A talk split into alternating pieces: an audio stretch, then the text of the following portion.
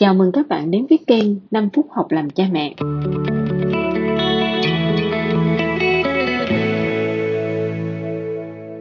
Đang vào mùa hè rồi đây, thì à, ba mẹ nào bây giờ chắc là mình cũng có ít nhiều những cái dự định khác nhau dành cho con. Và lúc này thì học hay là chơi là một cái sự băn khoăn của rất là nhiều người. Đâu đó thì chúng ta nghe những cái câu kiểu như là ngày xưa ai cũng có 3 tháng để mà nghỉ hè, chơi hè còn bây giờ thì dù là mùa nào đi nữa, thì trẻ nhỏ cũng đều phải học suốt luôn. Như vậy, nghỉ hè nó có khác gì so với ngày thường đâu. Và mùa hè của trẻ nhỏ, có chăng là nó đang bị đánh cắp đi mất rồi. Và một cái mùa hè thực sự thì trông nó sẽ như thế nào? Hôm nay chúng ta sẽ cùng thảo luận về điều này.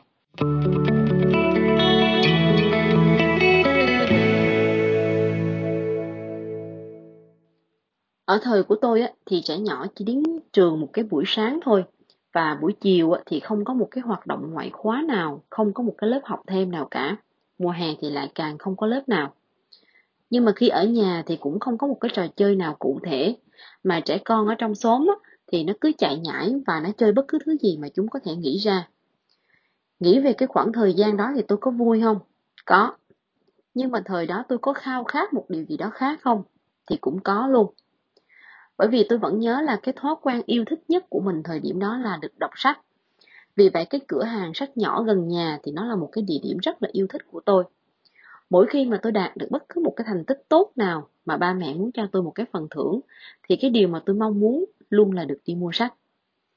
Tôi không thích nhảy dây, không thích tốn tiền, mà tôi chỉ ước là có một cái nơi nào đó toàn là những bạn thích đọc sách thôi. À, nôm na là tôi thích một cái nhà có thật nhiều sách. Và sau này khi đã lớn lên á, thì tôi biết là có một nơi như vậy và người ta gọi nó là thư viện. Cái thư viện đầu tiên mà tôi đến là vào cái thời cấp 3 của mình. Và lúc đó tôi thân quen với cái thư viện đến mức mà cái cô thủ thư á, cổ tin tưởng giao cho tôi cái nhiệm vụ mà giúp cổ sắp xếp sách trong thư viện luôn. Thì tôi nghĩ là cũng có nhiều đứa trẻ như tôi, chúng có nhiều những cái mong ước khác nhau. Ví dụ như chúng có thể thích học đàn nè, học hát, học vẽ, mà ở cái thời đó thì nhà văn hóa thiếu nhi ấy, chỉ dành cho những đứa trẻ thật là có năng khiếu và cái suất học thì nó cũng rất là ít. Nên là chúng có thể là cũng ôm hoài một cái ước muốn là có một cái nhà nào đó mà nó có nhạc có tiếng đàn giống như là tôi đã ước muốn là có một cái nhà có sách. Như vậy thì khi những cái câu lạc bộ nghệ ngoại khóa những cái trung tâm mà âm nhạc nghệ thuật bây giờ nó ra đời thì có phải là nó đáp ứng được cho những cái mong muốn lúc đó không? Và như vậy thì nó phải là một niềm vui chứ phải không ạ? Trẻ nhỏ có nhiều sân chơi sau giờ học, nhiều niềm vui trong mùa hè. Một cái mùa hè mà với đủ các hoạt động như thế để lựa chọn thì nó là một mùa hè vui, chứ sao có thể nói là đánh cắp mùa hè của con được. Đâu phải cứ ở nhà không làm gì hết, rồi ngủ hay là được đi về quê đi du lịch thì mới gọi là hè.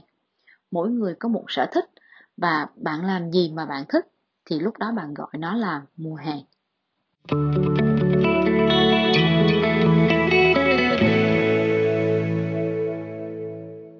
Như vậy là tôi muốn khẳng định rằng cái việc mà đưa con đến sinh hoạt trong các câu lạc bộ hè, học cái này cái kia vào mùa hè thì nó hoàn toàn không phải là đánh cắp mùa hè của con.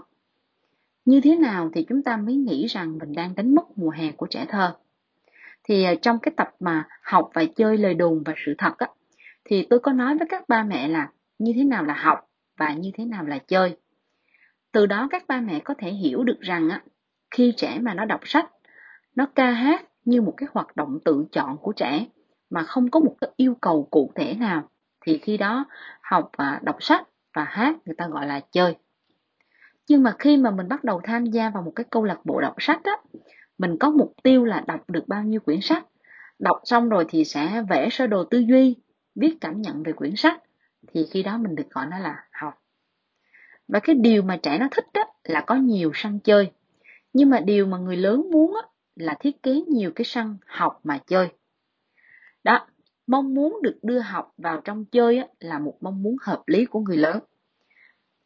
Cái nhu cầu chơi chỉ để vui là chính á, là là nhu cầu hợp lý của trẻ nhỏ. Và nếu mà mình không dung hòa được cái điều này thì thường là trẻ nhỏ sẽ phải theo cách của người lớn và khi đó thì gọi là đánh cắp mùa hè của con. Vậy thì mình làm thế nào để hai bên đều đạt được cái mong muốn hợp lý đó? Thì tôi gợi ý cho bạn hai cái nguyên tắc. Cái nguyên tắc đầu tiên á, là những khoảng trống.